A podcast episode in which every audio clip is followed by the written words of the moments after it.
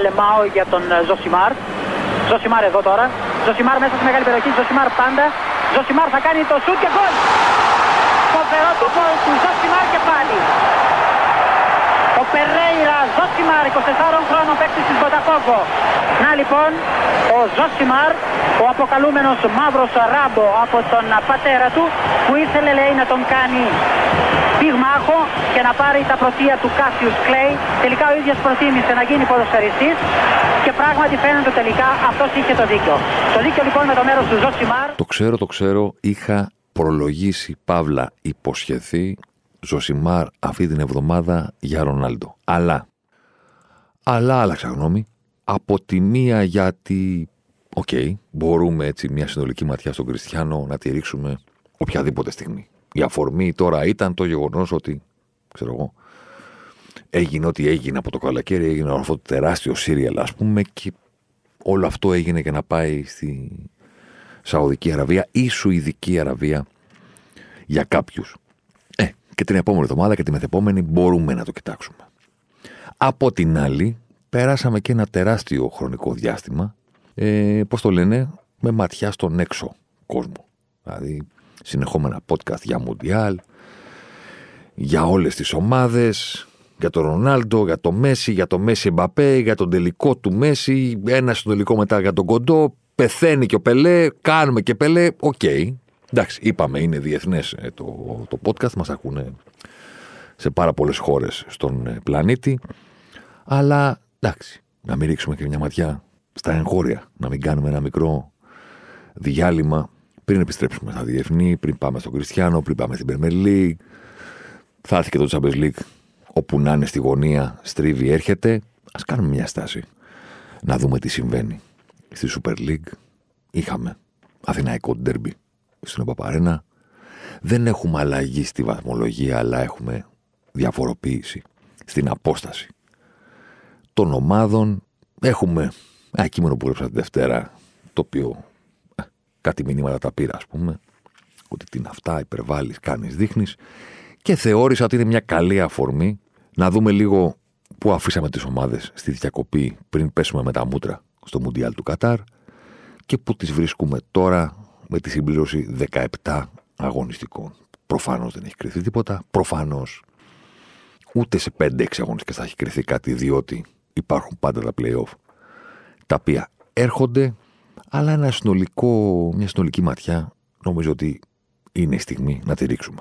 Αρχίζουμε λοιπόν με μια ματιά στην κατάταξη. Και όταν λέμε την κατάταξη, δεν εννοούμε τη βαθμολογία που λέει εδώ Παλαθηναϊκό πρώτος κτλ. κτλ. Αυτά τα βρίσκει ο καθένας με μια ματιά. Τα ξέρετε και απ' έξω στο φινάλε. Ξέρετε πού είναι η ομάδα σας. Όποια καν είναι από τις πέντε μεγάλες. Πάμε μια ματιά στην κατάταξη της απόδοσης.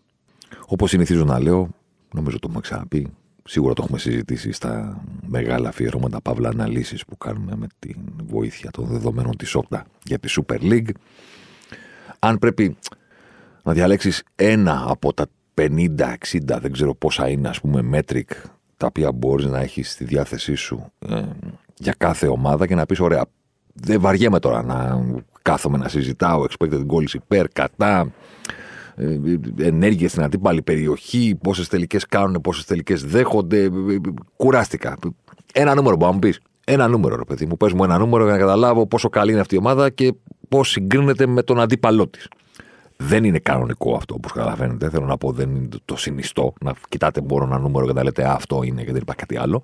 Αλλά ας υποθέσουμε ότι υπάρχει αυτή, αυτή η υπόθεση εργασίας. Ένα νούμερο. Ποιο είναι; Το νούμερο, ξέρω εγώ, είναι το expected goal difference per 90 minutes. Δηλαδή, ποιο, ας πούμε, ότι, OK, okay, ποια είναι τα expected goals υπέρ που έχεις εσύ σαν ομάδα, κατά μέσο όρο τα παιχνίδια σου, 1,80. Πολύ ωραία. Πόσο είναι τα expected goals against που δέχεσαι σε κάθε παιχνίδι, 1-20. Τυχαία είναι τα νούμερα. Ωραία. 1,80 μείον 1,20.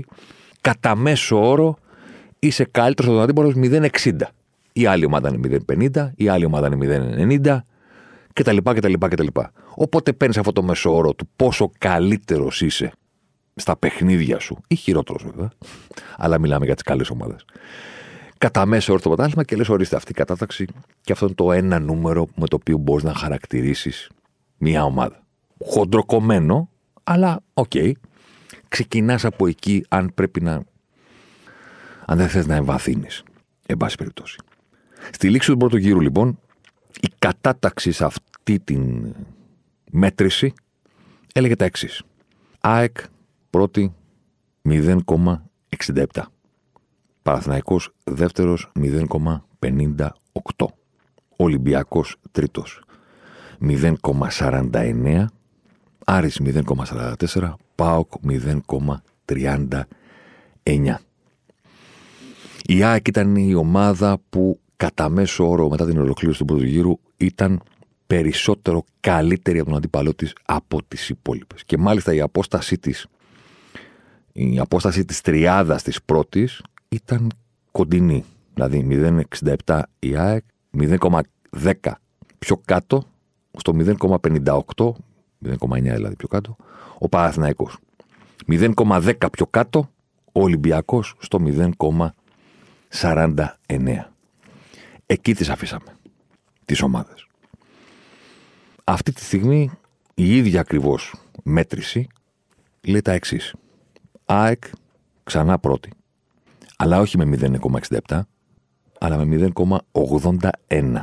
Σημαντική, μεγάλη η άνοδος προς τα πάνω. Η άνοδος προς τα πάνω, τι είπες ρε. Η άνοδος. 0,81 η Ένωση στην πρώτη θέση, που ούτως ή άλλως την κατήχε μετά το τέλος του πρώτου γύρου. Ολυμπιακός 0,58. Παναθηναϊκός 0,56. Άρης 0,55. ΠΑΟΚ 0,50. Πώς το ονομάζω αυτό; Το ονομάζω ως εξής ότι για τον ε, κόσμο που ενδιαφέρεται για τη Super League εδώ και καιρό η ιστορία του πρωταθλήματος είναι όταν κοιτάς τη βαθμολογία ο Παναθηναϊκός και αυτοί που τον κυνηγούν. Αυτή ήταν η ιστορία. Αυτή είναι και τώρα που ο Παναθηναϊκός έχει πλέον γνωρίσει και την πρώτη του ήττα στο ποτάσμα. Ο Παναθηναϊκός είναι πρώτος και τον κυνηγάνε κάποιοι άλλοι. Κάποια στιγμή οι αποστάσεις ήταν 10, 12. Αυτή τη στιγμή είναι εκεί που βρίσκονται. Ο Παναθηναϊκός και αυτοί που τον κυνηγούν. Αυτή είναι η ιστορία της βαθμολογίας. Αυτή είναι η ιστορία του πρωταθλήματο στις 17 πρώτες αγωνιστικές. Εγώ λέω λοιπόν ότι η ιστορία όσον αφορά το χορτάρι και το πώς παίζουν οι ομάδες, ο τίτλος αυτής της ιστορίας είναι η ΑΕΚ και οι υπόλοιποι. Καταλαβαίνω ότι σε κάποιους μπορεί να ακούγεται υπερβολικό. Καταλαβαίνω ότι μπορεί να λένε Μα τι είναι αυτά και τι έκανε με τον Παναθηναϊκό. Θα πάμε και σε αυτή την κουβέντα. Αυτή τη στιγμή, μάλλον όχι, διορθώνω, μέχρι στιγμής η φωτογραφία του πρωταθλήματος είναι αυτή. Δεν είναι κοντά η ΑΕΚ στην απόδοσή της με τους υπόλοιπους. Αντιθέτως, οι υπόλοιποι είναι που μεταξύ τους έχουν μικρές διαφορές. 0,58 0,56, 0,55, 0,50. Με ένα μάτς την επόμενη αγωνιστική αυτά αλλάζουν λιγάκι και λες, Α, τώρα είναι. Δεν είναι, ξαναπέρασε ο Παναθανικό στη δεύτερη θέση. Από το 0,56 πήγε στο 0,59 και ο Ολυμπιακός, ξέρω εγώ, έπεσε στο 0,57. Οπότε αυτοί είναι κοντά μεταξύ τους. Με το ένα μάτς παραπάνω, ανάλογα και με τη δυσκολία του αντιπάλου, αλλάζουν οι θέσεις της. Η ΑΕΚ θα είναι πρώτη και την επόμενη αγωνιστική και τη μεθεπόμενη. Η απόστασή της, θέλω να πω, είναι τέτοια που δεν αλλοιώνεται με ένα παιχνίδι. Θα πρέπει να πάει σε ένα ματς, ξέρω εγώ, και να κάνει ξέρω εγώ, τη χειρότερη επίδοση της ιστορίας. Να έχει 0,20 ξέρω εγώ, expected goals, να φάει κόκκινη στο 3, ας πούμε, και να μην ξανασουτάρει για 90 λεπτά. Κάτι τέτοιο. Και ο αντίπαλος να το διαλύσει. Οπότε να ανατραπεί με κανονικές συνθήκες το 0,81 τη ΑΕΚ είτε προς τα πάνω πάει, είτε προς τα κάτω, ή παραμείνει εκεί, δεν την πιάνουν οι υπόλοιποι. Και επειδή η Ένωση ήταν πρώτη και στη λήξη του πρώτου γύρου, οπότε δεν είναι είδηση ότι έχει διατηρήσει τη θέση της. Η είδηση είναι όμως ότι ανεβαίνει προς τα πάνω. Ξεχωρίζει. Γι' αυτό και δεν είναι υπερβολικός ο τίτλος. Υπάρχει βαθμολογία που λέει ο Παθηναϊκός και αυτοί που το κυνηγάνε, και υπάρχει και το χορτάρι που λέει στην απόδοση είναι η ΑΕΚ και οι υπόλοιποι. Σήμερα, τώρα που μιλάμε, μετά από 17 αγωνιστικές σε 7 παιχνίδια μπορεί η κουβέντα να είναι διαφορετική. Το σημειώνω αναγκαστικά γιατί υπάρχουν πάντα αυτοί που όταν σε ακούν να λες κάτι τέτοιο, είτε όταν σε βλέπουν, ξέρω εγώ, στην Game Night, όταν πηγαίνω στον ε, Διαμαντόπουλο τα μεσημέρια στο Must Go που σου λένε να δω τι θα πεις όταν. Ναι, ό, άμα γίνει κάτι άλλο, θα πω κάτι άλλο. οι κουβέντες που κάνουμε και για την Premier League, για τις ομάδες και για όλα αυτά αφορούν το τι βλέπουμε μέχρι στιγμής. Δηλαδή, αυτό που συνηθίζω να λέω στο Διαμαντόπουλο είναι σαν να δείχνεις μια φωτογραφία κάποιου και να τον έχεις με μαλλιά. Και σου λέει άλλος, ναι, αλλά μετά από δύο μήνες κουρεύτηκε. Ε, ναι, ρε φίλε, αλλά εγώ σου λέω τι έκανε τώρα, που έχει μαλλιά. Δεν σου λέω ότι θα έχει μαλλιά και σε δύο μήνες. Μπορεί να πάει να κουρευτεί. Μπορεί να πάει να τα πάρει με τη μηχανή και να τα ξηρίσει γουλή. Που μπορεί να φτιάξει κοτσιδάκια. Ξέρω εγώ τι θα κάνει. Η φωτογραφία την αλήθεια λέει. Την ημέρα που τραβήθηκε είχε μαλλιά ο άνθρωπος εδώ μακριά. Πώς το λένε, η, η πλούσια. Η Γιάννη, θυμάσαι Γιάννη, ε; Αυτό το μαλλί μου ήρθε για κάποιο λόγο στο μαλλί. Πρέπει να πάω σε κάποιο ψυχολόγο. Πώς γίνεται να δηλαδή από όλα τα μαλλιά του κόσμου να μου έρθει το μαλλί του Γιάννη, φίλε; Ε, με το μουστάκι. Γιάννη Αρτιακρόπολη, ε; Τρελαίνεσαι. Θέλω να πω κάθε φορά που κάνουμε αυτή την κουβέντα, βγάζουμε τη φωτογραφία των ομάδων που αποτυπώνει το πώς έχουν φτάσει μέχρι εδώ και τι κάνουν μέχρι στιγμή στο πρωτάθλημα. Δεν προδικάζουμε το μέλλον. Ένα. Δύο. Μιλάμε πάντα για την απόδοση και όχι για την αποτελεσματικότητα. Η αποτελεσματικότητα είναι η βαθμολογία, παιδιά. Δεν λέει ψέματα. Όσον αφορά την απόδοση των ομάδων, μπορεί να λέει ψέματα. Μπορεί μια ομάδα η οποία να είναι λίγο χειρότερη από κάποια άλλα, μπορεί, μπορεί να βρίσκεται λίγο πάνω από τη βαθμολογία. Συμβαίνει, θέλω να πω. Υπάρχει αυτό το πράγμα στο ποδόσφαιρο. Παίρνεις τρία αποτελέσματα που δεν άξιζες, στέκεσαι λίγο τυχερός, δεν σε τιμωρεί η μπάλα όταν είσαι χειρότερος και έχεις περισσότερους βαθμούς. Συμβαίνει. Μπορεί παρόλα αυτά να είσαι χειρότερος από έναν αντίπαλο. Και αυτό συμβαίνει. Με τη βοήθεια των Μέτριξ, της Όπτα και όλη αυτής της ματιάς που ρίχνουμε, μπορούμε να συζητάμε το τι κάνουν οι ομάδες στο χορτάρι. Όποιος θέλει να ασχοληθεί μόνο με την βαθμολογία που μου στέλνουν μηνύματα και μου λέει τι με νοιάζει εμένα το, μάτς, το αποτέλεσμα μετράει. Ε, τότε μην βλέπεις τα μάτς. Μπες στο live score εδώ, πάτα και κοίτα. Πάτα μετά και τη βαθμολογία και πέσε για ύπνο. Το ποδόσφαιρο δεν το βλέπουμε μόνο για το τελικό αποτέλεσμα, το βλέπουμε γιατί γουστάρουμε να δούμε τι θα συμβεί σε 90 λεπτά. Μπράβο. Σε αυτά τα 90 λεπτά συμβαίνουν πράγματα. Αυτά συζητάμε. Η ΑΕΚ είναι μπροστά στην απόδοσή της. Αρκετά από τους υπόλοιπους. Υποδέχεται τον Παναθηναϊκό. Ξεκινάμε την ένωση, αλλά πρέπει να το κάνω και μετά θα πάμε και στις υπόλοιπες ομάδες. Υποδέχεται τον Παναθηναϊκό, τον νίκησε 1-0 χάρη σε ένα πολύ τυχερό γκολ. Η αλήθεια είναι. Από δύσκολη γωνία, κατά τη γνώμη μου είναι αυτό γκολ. Η μπάλα δεν πηγαίνει ποτέ μέσα από, από αυτό το χτύπημα, ας πούμε, του Πινέδα. Το κάνει μέσα η επαφή με τον ε, Μπρινιόλη. Θυμίζει πολύ Μπελέτη το συγκεκριμένο γκολ και το γκολ του Βραζιλιάνου Μπακ που έδωσε το Champions League του 2006 στην Μπαρσελόνα στο τελικό στο Παρίσι απέναντι στην Arsenal. Δηλαδή ένα δυνατό γύρισμα από γωνία ψηλοτυφλό που απλά η μπάλα βρίσκει ανάμεσα στα πόδια του φύλακα και παίρνει πορεία προς την αιστεία. Δεν λέω την άδικη νίκη της ΑΕΚ, απλώς θέλω να πω ότι είναι στις λεπτομέρειες ένα μάτς που στην πραγματικότητα ήταν ισορροπημένο. Η ΑΕΚ δεν είχε πολύ μεγάλες ευκαιρίες. Εντάξει, βέβαια, μετά έχασε πέναλτι, αλλά αυτά ήρθαν αφού προηγήθηκε στο σκορ και στις ε, καθυστερήσεις. Αλλά μέχρι και το 1-0 και στο μεγαλύτερο διάστημα του αγώνα δεν είναι ότι τρομοκράτησε τον Παναθηναϊκό, δεν είναι ότι έχανε σωρεία ευκαιριών και έλεγε εντάξει, όπου να είναι θα μπει, γιατί αν δεν μπει το ένα θα μπει το επόμενο κτλ. Ήταν ένα ντέρμπι OK, okay, ισορροπημένης εικόνας, ας πούμε, στο οποίο έγινε αυτή η φάση, το έκανε γρήγορα εκεί. Η ΑΕΚ είχε φοβερή έμπνευση ο Αραούχο, ας πούμε, με την κεφαλιά τη τόσο ωραία στον Πινέδα. Σου λέει: Μπας και μπούμε στην περιοχή, κάτι να κάνουμε, την μπουμπούνισε. Ο άλλος χτύπησε μπάλα από, ε, ανάμεσα στα πόδια του Μπρινιόλη 1-0. Την επόμενη μέρα γράφω εγώ ένα κείμενο, ανάλυση, ας πούμε, στο Σπόρ 24 με τα στοιχεία, με τα γραφήματά μου, με τα έτσι μου, με τα ωραία μου και λέω ότι η ΑΕΚ προκαλεί βέρτικο στους αντιπάλους της. Μου άρεσε σαν τίτλος επειδή υπήρχε φωτογραφία του Πινέδα που ήταν ανάποδα. Εντάξει, θα μπορούσα να βάλω ένα άλλο τίτλο. OK. Okay. Και τι είναι αυτά που γράφεις, και αφού είναι ισορροπημένο το ματς, και αφού στη μία φάση κρίθηκε. Καλά, και το κλασικό γιατί δεν λες για την κροτίδα, ναι, εντάξει. OK. Okay. Ας το εξηγήσω από το μικρόφωνο. Όχι ότι το podcast είναι για να εξηγηθεί το κείμενο, απλώς ακόμα και να μην το είχα γράψει. Τα ίδια θα έλεγα. Γιατί θεωρώ ότι αυτό που κάνει η ΑΕΚ είναι πάρα πολύ εντυπωσιακό. Γιατί δεν είναι καθόλου απλό, μα καθόλου, μία ομάδα της οποίας έχουν παγιωθεί τα αγωνιστικά της χαρακτηριστικά, δηλαδή την έχουμε γνωρίσει, την έχουμε μάθει, ξέρουμε πλέον τι κάνει στο γήπεδο. Είναι τρομακτικά δύσκολο να αντιμετωπίζεις ομάδες σε ντερμπι και να καταφέρνεις να διατηρείς αναλύωτα τα αγωνιστικά σου χαρακτηριστικά παρότι παίζεις με τους πιο δυνατούς αντιπάλους. Είναι εντυπωσιακό. Πολύ. Δηλαδή, αν είσαι η City ή αν είσαι η Liverpool των προηγούμενων χρόνων. εντάξει, όχι η φετινή Liverpool. Των προηγούμενων χρόνων, ξέρουμε όλοι ότι είσαι η City, οπότε είσαι η πιο απειλητική ομάδα του πρωταθλήματος. Ωραία. Ωραία. Και έχει, ξέρω εγώ, 2,20 κάτι εκπληκτικά νούμερα, ας πούμε. Expected goals υπέρ. Αυτός είναι ο μέσος όρος σου. Όλοι καταλαβαίνουμε ότι όταν παίζεις με τη Liverpool, είτε κερδίσεις, είτε φέρεις ισοπαλία, είτε χάσεις, το 2,1 δεν πρόκειται να το πιάσεις.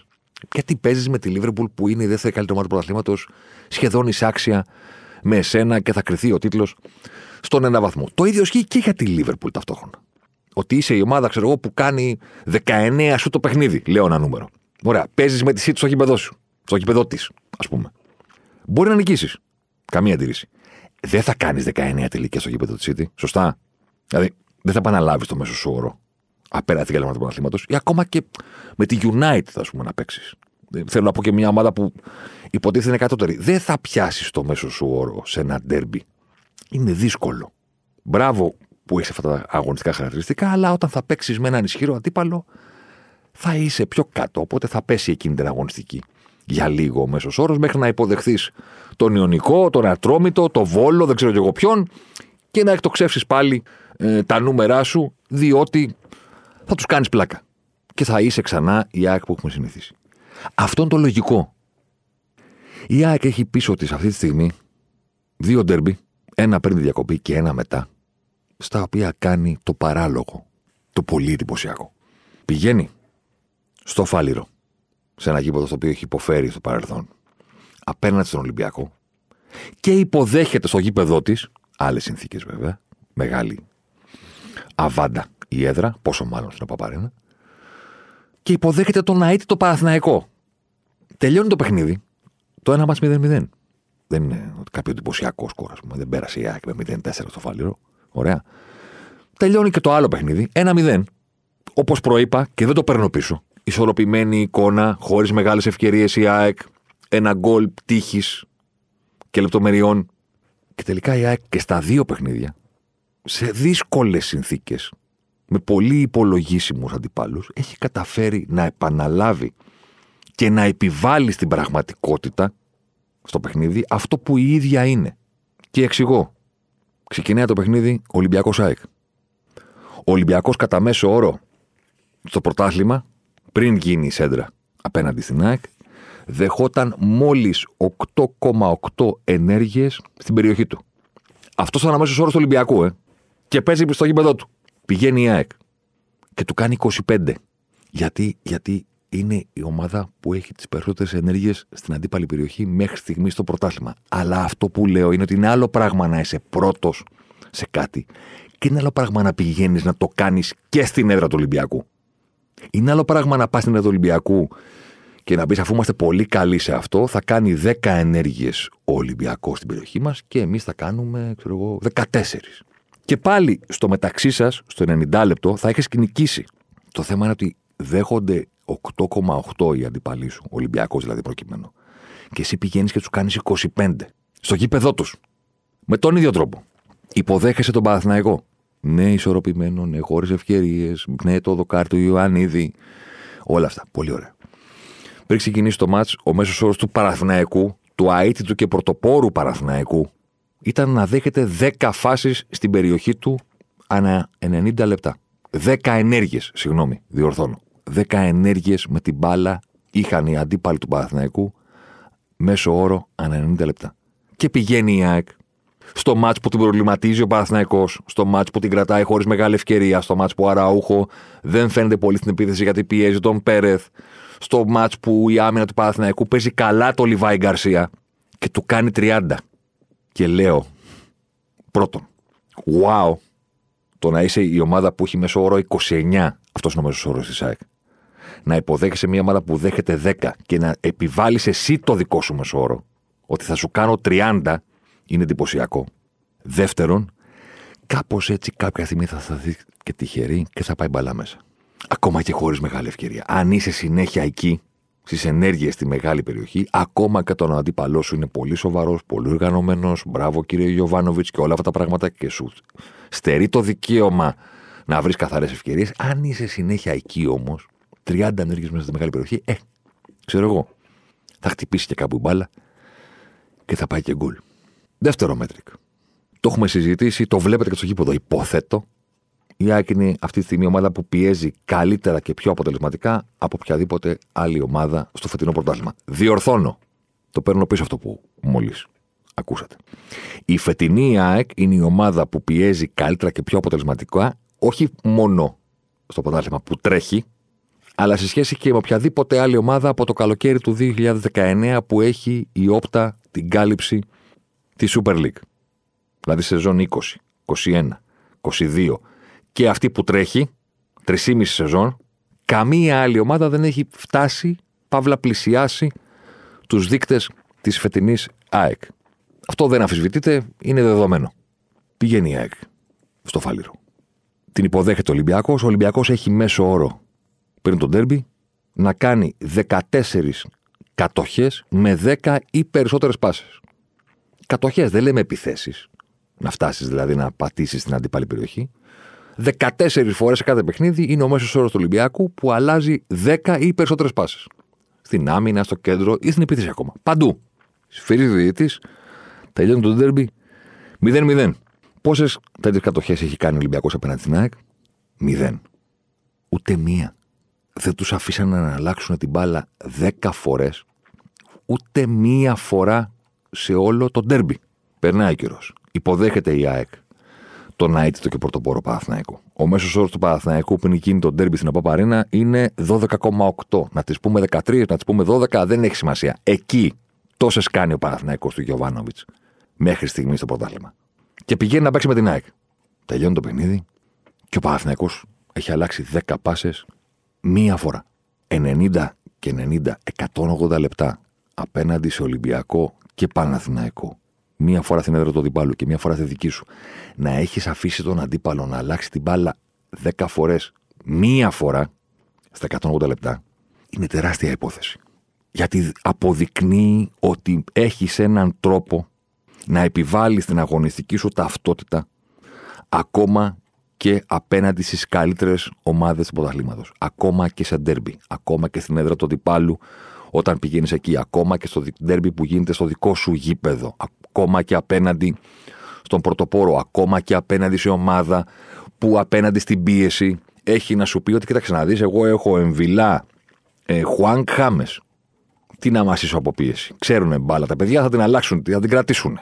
Αμδε, δύο-τρει ε, μου έγραψαν σε σχόλια ή μου έστειλαν μηνύματα και μου λένε ρε, εσύ μου λέει, υπερβάλλεις γιατί. Ε, ξέρω εγώ, και στον τέρμι με τον Ολυμπιακό, αλλά και τώρα με τον Παναθηναϊκό, είναι τακτική επιλογή του, των αντιπάλων προπονητών να μην αλλάξουν δέκα πάσες. Ξέρουν ότι η ΑΕΚ πιέζει, οπότε δεν είναι ότι η ΑΕΚ τους αναγκάζει να μην αλλάζουν δέκα πάσες, αλλά οι ίδιοι επιλέγουν να την κρατάνε λίγο την μπάλα και να την ταξιδεύουν με μακρινές μπαλιές στην τελευταία γραμμή της άμυνας της ΑΕΚ, ώστε και να μην δεχτούν κλέψιμο και το πρες να σπάσουν με αυτόν τον τρόπο και να επιτεθούν άμεσα στην τελευταία γραμμή άμυνας της ΑΕΚ, μπας και βρουν μια φάση, ένα λάθος, μια μπαλιά στην πλάτη, να την απειλήσουν. Και εδώ έρχομαι να απαντήσω στο μικρόφωνο, κάτσε ρε εσείς. Και αυτό μου το λέτε για να μου, να μου πείτε ότι έχω άδικο. Δηλαδή, μισό λεπτό. Μου λέτε αυτή τη στιγμή ότι η ΑΕΚ του Αλμέιδα είναι τόσο καλή σε αυτό που κάνει, που αναγκάζει τον Ολυμπιακό που δεν προσαρμόζεται ποτέ σε κανέναν. Ενώ παραδοσιακά καταλαβαίνετε τι εννοώ.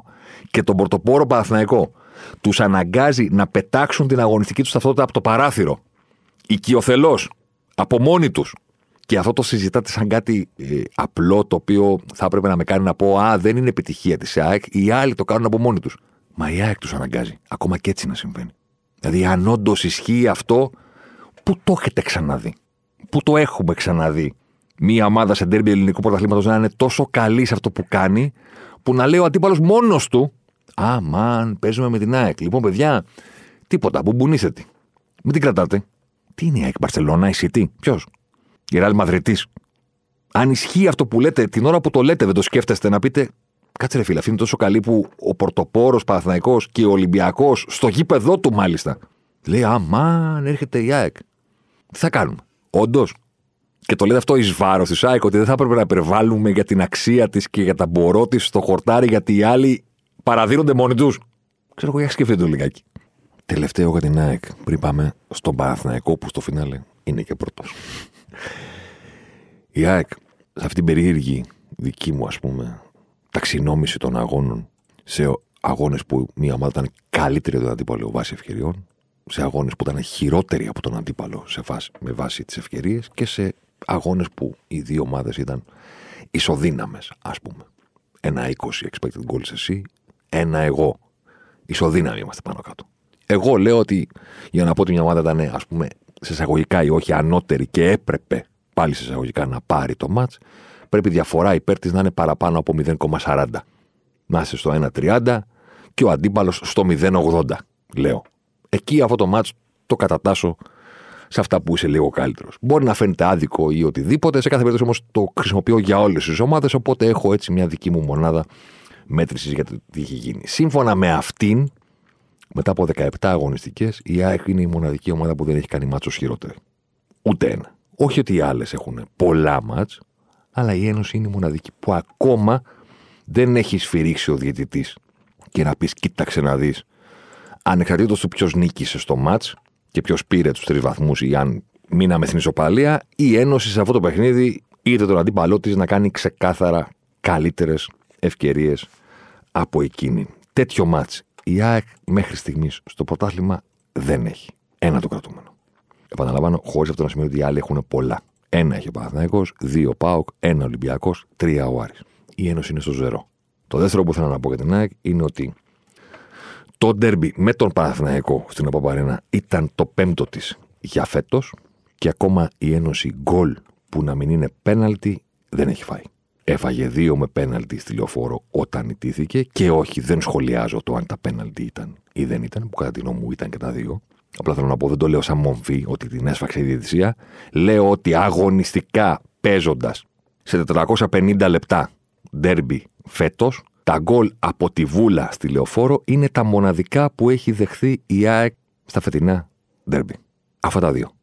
Κέρδισε τον Άρη χωρίς να δεχθεί γκολ, κέρδισε τον Μπάουκ χωρίς να δεχθεί γκολ, 0-0 στο Καραϊσκάκης, 1-0 τον Παναθηναϊκό τώρα. Δύο γκολ παθητικό έχει και αυτά είναι από πέναλτι. Και πάμε στον Παναθηναϊκό.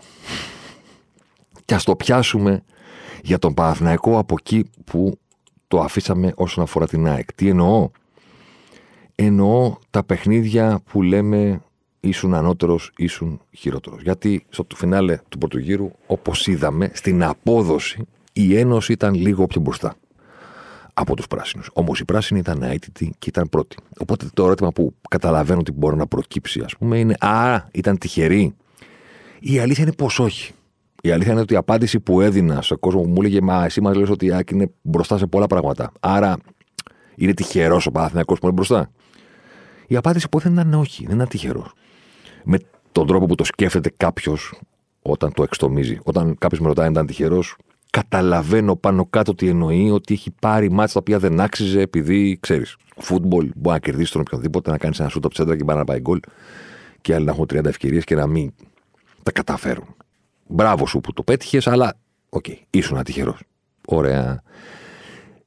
Υπό αυτή την έννοια, ο Παναθηναϊκός δεν ήταν τυχερός. Είχε όμως μια τύχη σε άλλη μορφή.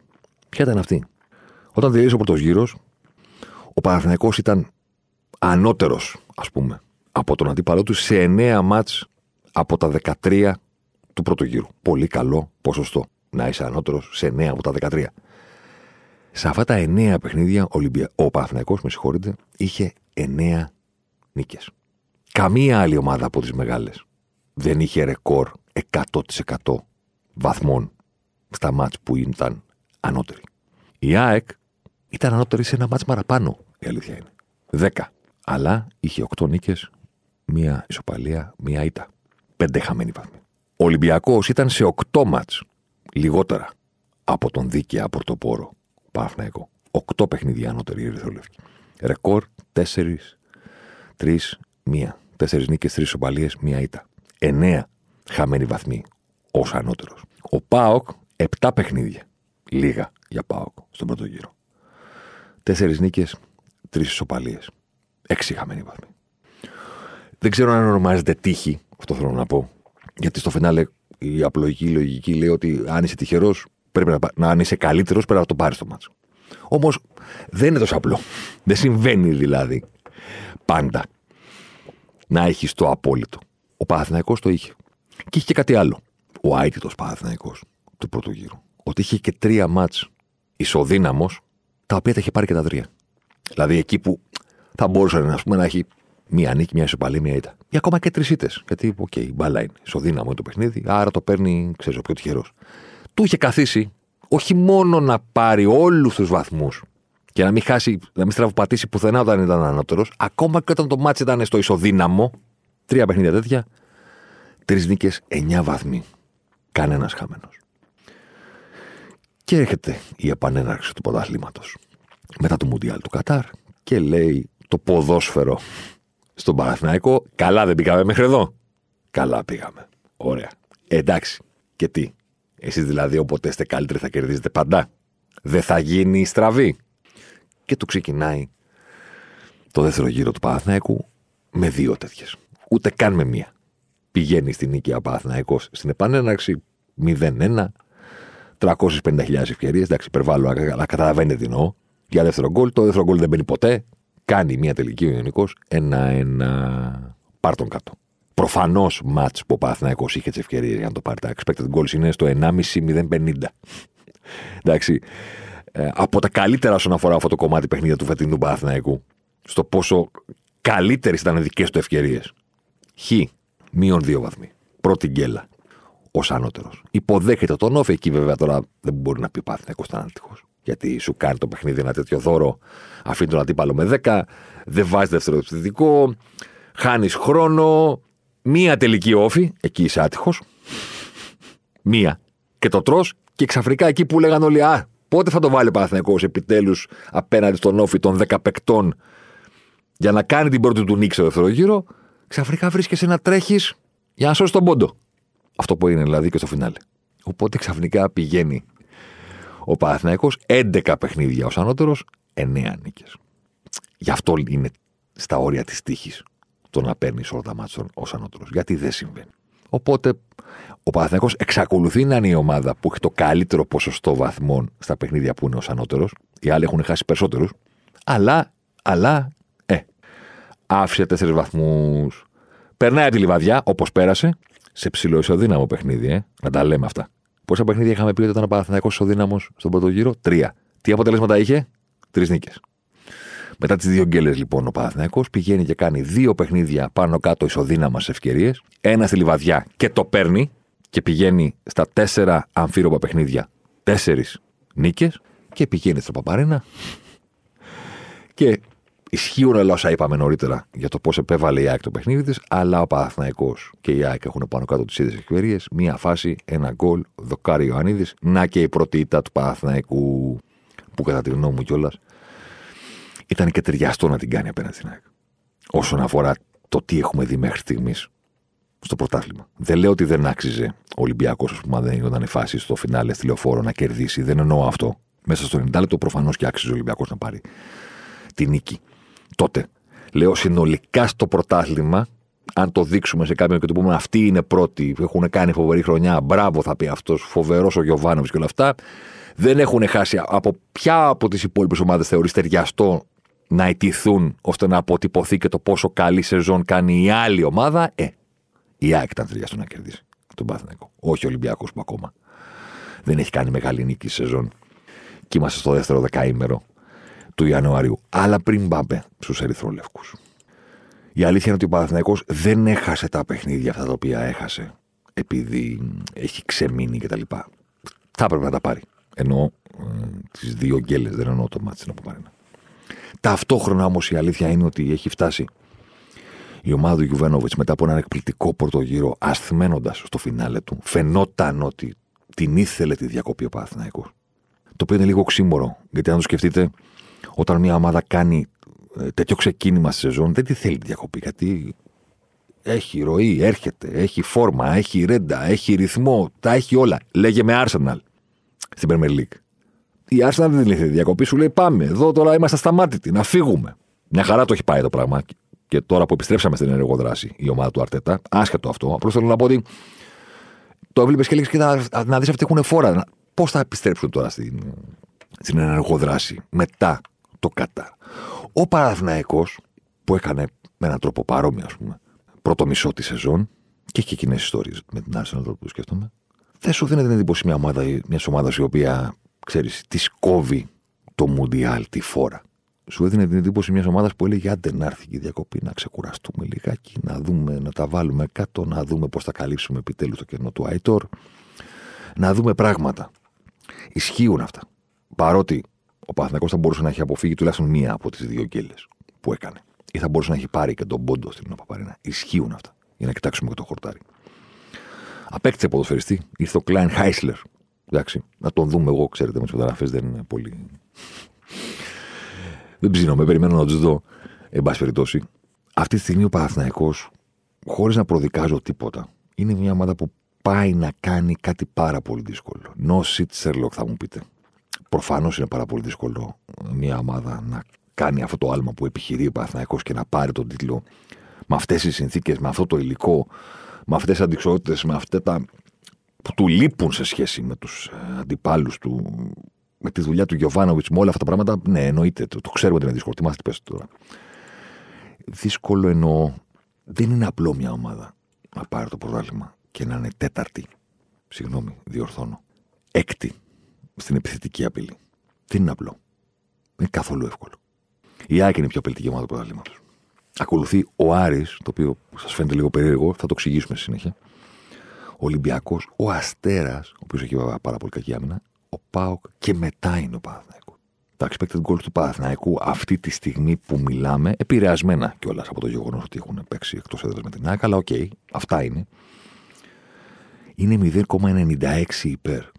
Η ΑΕΚ είναι στο 23. Ο Άρης στο 19. Ο Ολυμπιακός στο 13. Ο ΠΑΟΚ στο 04 ο Αστέρας στο 0-5.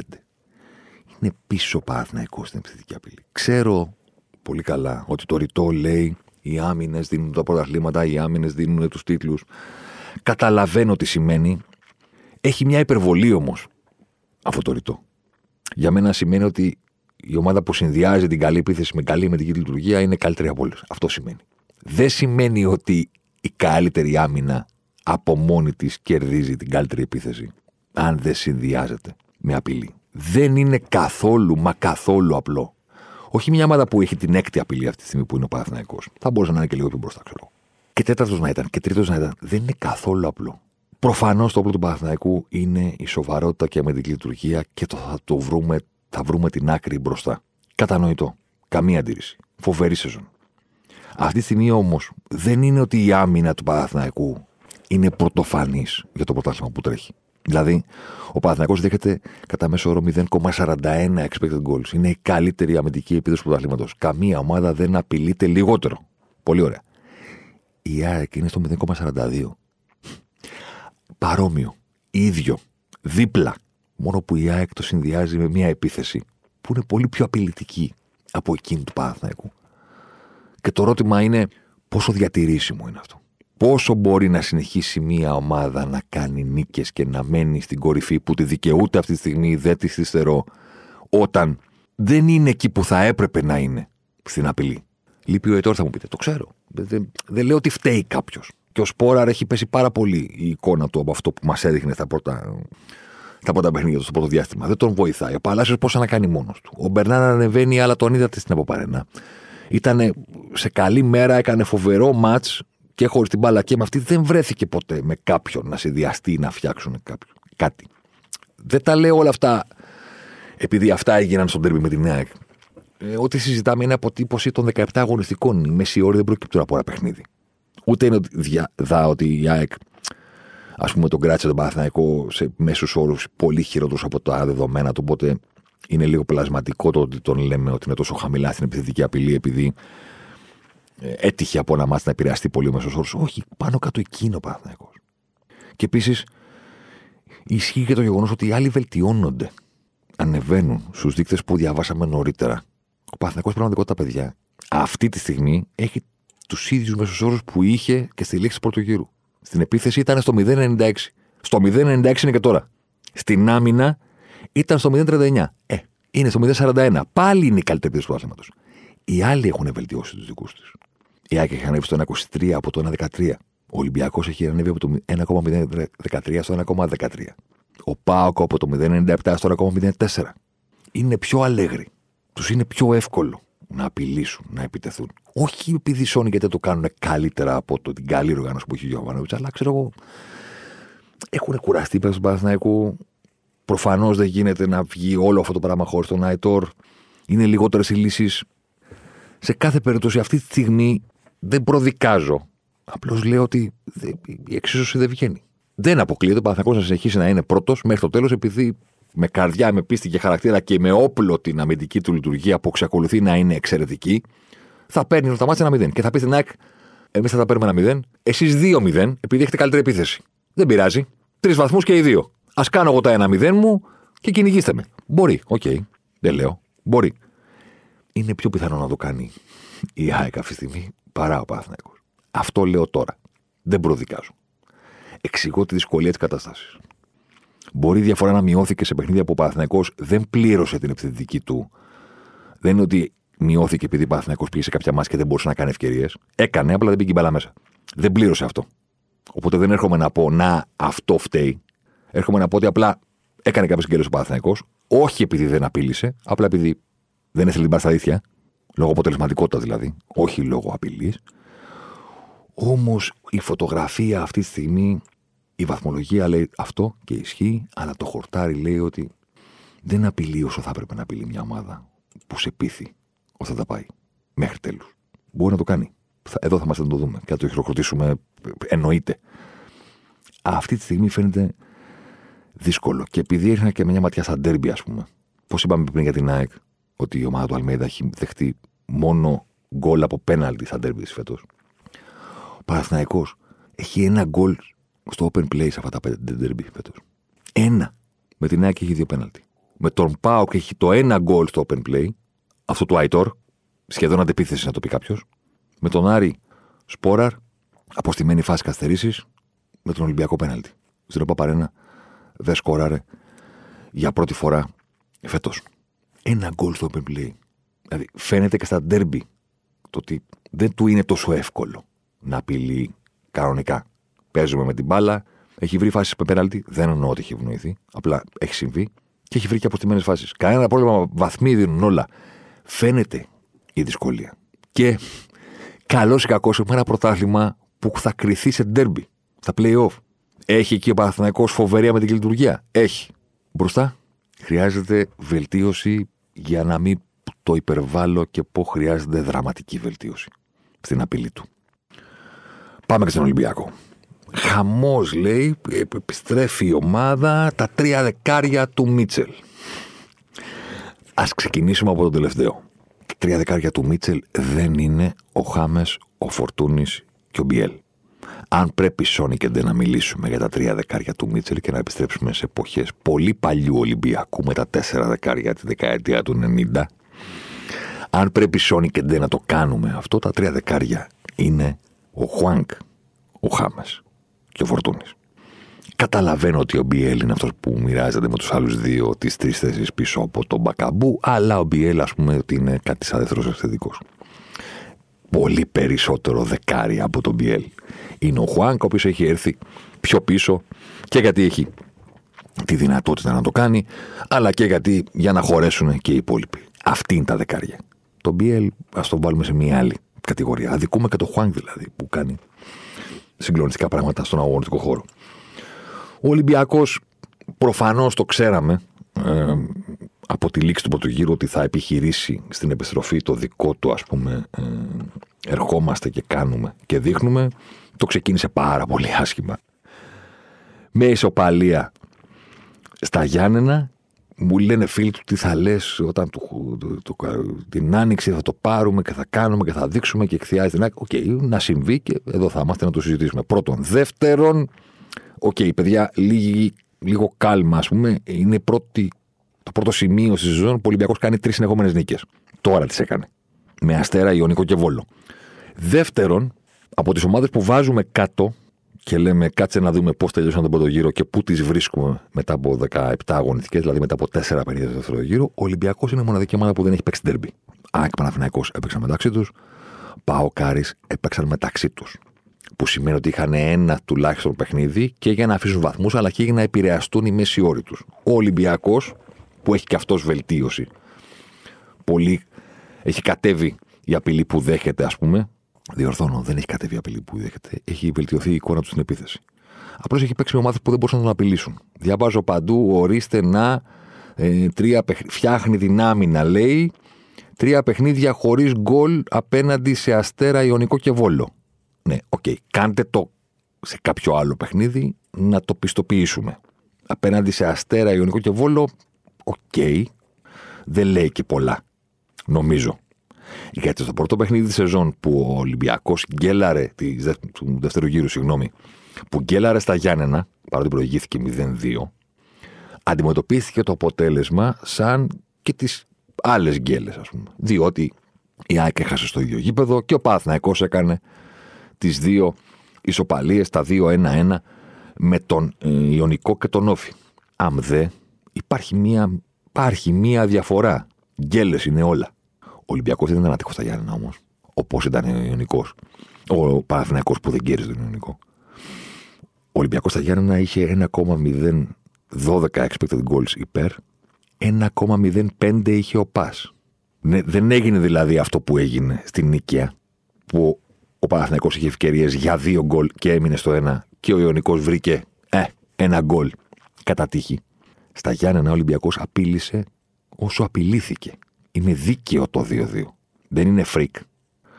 Οπότε, ναι, 5-0 τον Αστέρα, 2-0 τον Ιωνικό, 4-0 το Βόλο. Ναι, δεν έχει δεχτεί γκολ, ναι, βάζει πολλά και ναι, ερχόμαστε και όλα αυτά τα πράγματα. Και ναι, προφανώς κάποια στιγμή θα κατέληγε και σε ένα ρόστερ αυτή η ομάδα που έχει δώσει φανέλα βασικού σε 36 διαφορετικούς ποδοσφαιριστές μέχρι στιγμής στο πρωτάθλημα. Έπω, έπω.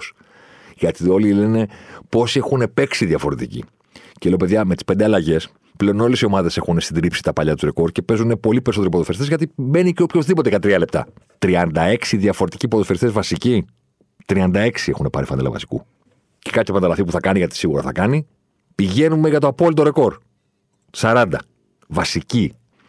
Προφανώς κάποια στιγμή θα κατέληγε λοιπόν και κατέληξε ο Μίτσε και είπε λοιπόν εμβυλά καλά εντό Ισοκράτης. Θα δούμε τι θα κάνουμε στα άκρα της άμυνας εκεί που πάμε να αλλάξουμε και να βρούμε κάτι διαφορετικό από το Ρέαμψο και τον Άβυλα που έφυγε με το πρώτο καράβι χωρίς να κανένας καταλάβει γιατί. Τον Μπακαμπού στηρίζουμε στην επίθεση και κρατάμε το γέρο Λαραμπή για backup. Οπότε μετά μετρημένα κουκιά. Εμβιλά, Χουάνκ, Χάμες. Έλα κύριε Φορτούνη. Ποιος θα το έλεγε. Μετά από δύο χιλιαστού να στηρίζει ο Μίτσος το Φορτούνη που στην πρώτη του θετία του είχε πει εντάξει, δεν είσαι. πήγαινε κάπου αλλού. Τέλος πάντων. Χάμες Φορτούνης, να και ο Μπιέλ για να πάει στην απειλή. Αυτοί είμαστε. Κάποια στιγμή θα την έβρισκε την άκρη Ολυμπιακός. Και κάποια στιγμή αυτοί οι ποδοφεριστέ θα έδειχναν και τι μπορούν να κάνουν την μπάλα πόδια μπροστά. Προφανώς. Δηλαδή, μιλάμε για ποιότητα. Ξεχυλίζει. Να τον μετρήσουμε τον Ολυμπιακό λοιπόν στην αμυντική του λειτουργία απέναντι σε αντιπάλους που μπορούν να τον απειλήσουν περισσότερο. Γιατί απέναντι σε ομάδες που τον περιμένουν, αυτοί οι ποδοσφαιριστές με την μπάλα στα πόδια, ε, ναι, OK. Okay και φάσεις θα κάνουν και εμπνεύσεις θα έχουν και συνδυασμούς και καλές εκτελέσεις και, και, και, και, και. Το είπα και προηγουμένως.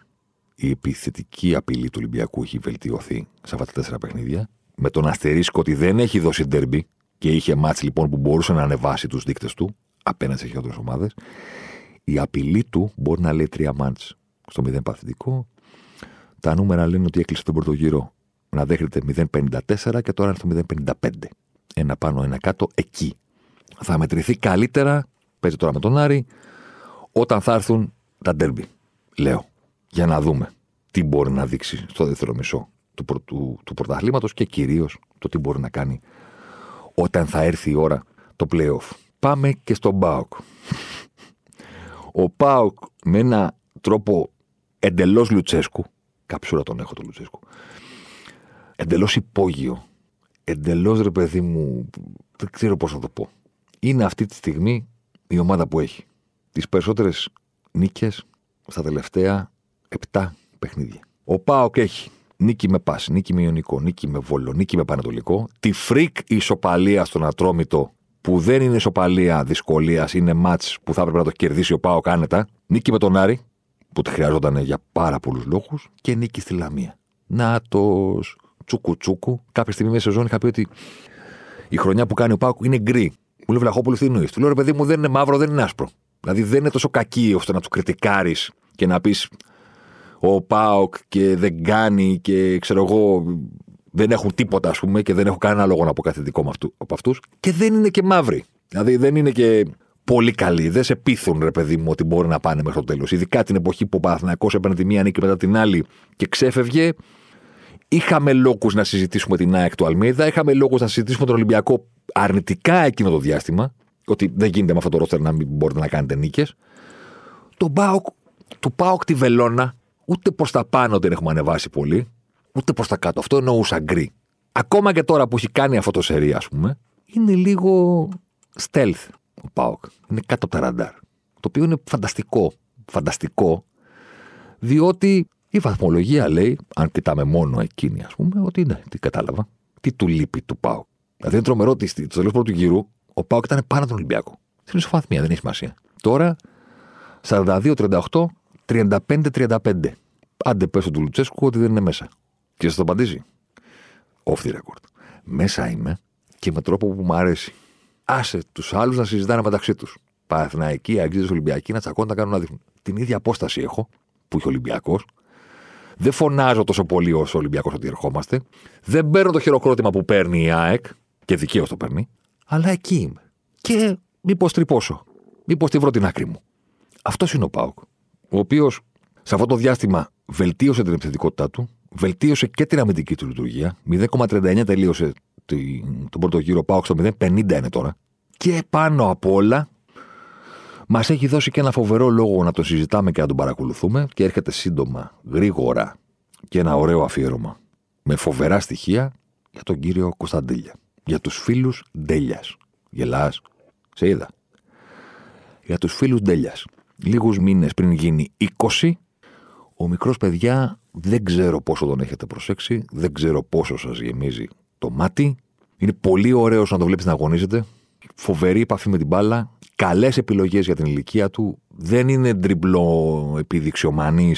Μπορεί να το κάνει, αλλά κάνει και το απλό και το εύκολο. Και κάποια στιγμή που είπα, κάτσε να δω, ρε παιδί μου, τώρα που αυξάνονται τα λεπτά συμμετοχής, γιατί δεν μπορεί να κρίνει ένα παίχτη από τα 300-400 λεπτά συμμετοχής. Κάτσε να δούμε τώρα που περνάει τα 500 και φτάνει στα 700.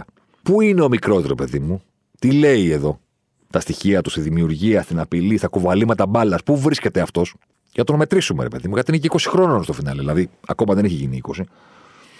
Ε, το Μάρτιο νομίζω. Γίνεται 20 χρόνων. Να δούμε πού είναι. Γιατί άμα είναι 8ο, ένατος κάπου, ας πούμε, ε, δεν είναι λίγο. Έλληνας παίχτη 19 και κάτι να είναι, ξέρω εγώ, στη δεκάδα του πρωταθλήματος σε κάποια πράγματα. Έλα που δεν είναι μόνο στη δεκάδα. Έλα που είναι πιο ψηλά.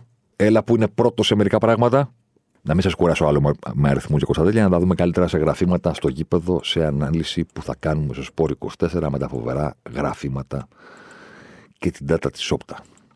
Καταλαβαίνω ότι εσείς να θέλατε περισσότερη αναφορά στο Ολυμπιακό και πάω, αλλά νομίζω ότι ο Ολυμπιακός μυστικά δεν έχει. Όλοι βλέπουμε τι προσπαθεί να κάνει. Εγώ θέλω να τονίσω ότι το Bolt, όταν γράφουμε για τον Ολυμπιακό, θα το βάλουμε όταν θα το κάνεις σε πιο δύσκολες συνθήκες θεώρησα ότι τη μεγαλύτερη κουβέντα έπρεπε να τη δώσουμε στην ΑΕΚ για τους λόγους που εξήγησα και στον Παναθηναϊκό φυσικά κάτι είναι. Ο πρώτος. Και μόλις τώρα έχασε για πρώτη φορά. Κλείνουμε με το εξής, το οποίο δεν είναι ποδοσφαιρικό, αλλά είναι πραγματικό. κουβέντα που γίνεται πλέον στα μουσικά γραφεία είναι ρε, εσύ, είχαμε ποτέ πρωτάθλημα που να πήγαιναν τόσοι πολλοί, ας πούμε, με ελπίδες για τον τίτλο. Εδώ προσπαθούμε να θυμηθούμε πόσες φορές είχαμε δύο ομάδες. Τώρα έχουμε σίγουρα τρεις, σίγουρα τέσσερις. Άσχετα αν πιστεύει ο καθένας τι άποψη μπορεί να έχει. Η βαθμολογία λέει ότι είναι και τέσσερις μέσα. Ναι, ναι. Από πότε έχει να συμβεί αυτό και τι έχει να γίνει στα πλειόφια κτλ. Και, και, και κάθε φορά που το ακούω, αφήνω τον εαυτό μου να ενθουσιαστεί για μερικά δευτερόλεπτα. Ότι θα έχουμε εδώ ντέρμπι να συζητάμε, να, να αλλάζουν οι βαθμολογίες, οι συσχετισμοί, οι αποστάσεις, οι διαφορές.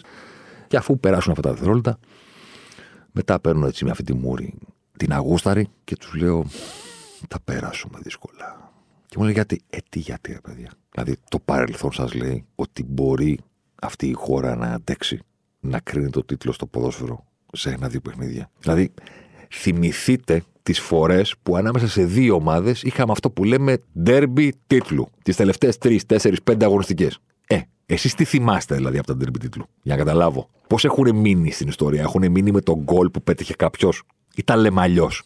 Δεν τα λέμε Ριζούπολη, ε; δεν τα λέμε Ευθυμιάδης, δεν τα λέμε Κομίνης, δεν τα λέμε Σαββίδης, δεν τα λέμε τον γκολ του. Δηλαδή, πιστεύετε ότι μπορούμε όντως να διοργανώσουμε κάτι, να αντέξουμε την εβδομάδα πριν και μετά από ντέρμπι τίτλου; Και άντε να είναι δύο. Άμα είναι τρεις, και άμα είναι κι άλλο ένα ντέρμπι τίτλου πριν και άλλο ένα ντέρμπι τίτλου μετά που ακολουθεί, τι σας λέει το παρελθόν δηλαδή, ότι το αντέχουμε, το έχουμε; Στο φινάλε έχουμε κάθε χρόνο ένα τέτοιο, γιατί είναι ο τελικός του κυπέλου. Σωστά; Και είναι και η μοναδική φορά που έχει ο από τη Ε, τι γίνεται κάθε χρόνο στο τελικό του κυπέλου. Για πείτε μου εσείς.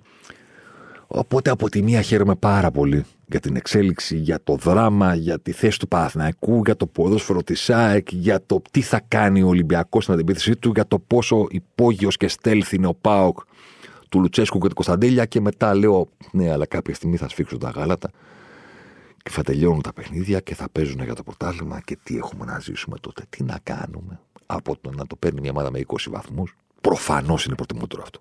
Και για εμάς ως θεατές και ως δημοσιογράφους να έχουμε ενδιαφέροντα πράγματα να συζητάμε. Αλλά it comes with a price. Θα έρθει η ώρα των ανακοινώσεων και όλων αυτών των πραγμάτων και των επεισοδίων και των διακοπών και δεν ξέρω κι εγώ τι. Το φοβάμαι. Μακάρι να βγω λάθος, δεν θα έχω κανένα πρόβλημα. Αλλά το παρελθόν λέει ότι κάπως με κάποιο τρόπο θα επαναληφθεί η ιστορία. Το μόνο που μένει να δούμε είναι σε ποιο γήπεδο και ποιος τελικά θα πανηγυρίσει στο τέλος της σεζόν. Χαιρετώ, τα λέμε την άλλη εβδομάδα.